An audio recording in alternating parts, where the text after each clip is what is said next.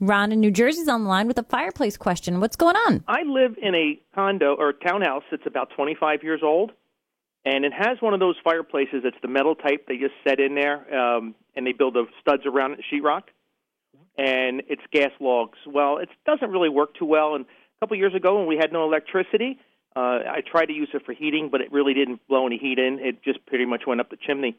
Um, I'm thinking about replacing it, but I'm not sure. I have really no idea if, if there's one type better than the other that would also serve as a emergency heating system in the house. So the reason you're not getting enough heat out of it is because it's a gas fireplace and they rarely put out a lot of heat. Um, in your case, it, to replace it, you would have to replace the entire unit. This unit is called a zero clearance fireplace because basically it's an insulated box that can go against a combustible wall and not have any problems being used.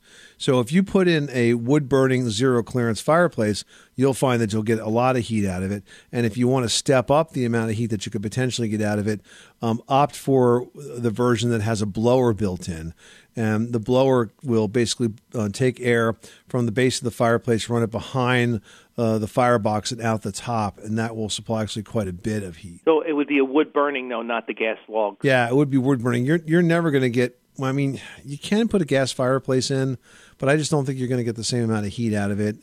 And frankly, I'm a little uncomfortable with gas burning fireplaces. I think there's a real carbon monoxide risk with them. Oh, and it is vented. It's got the pipe that goes up out through the roof and all. But you're still not going to get the same. It's it's basically decorative. You're not going to get enough heat out of it as you discovered. Okay. All right. Well, thank you very much. Good luck, Ron. Thanks so much for calling us at 888 Money Pit.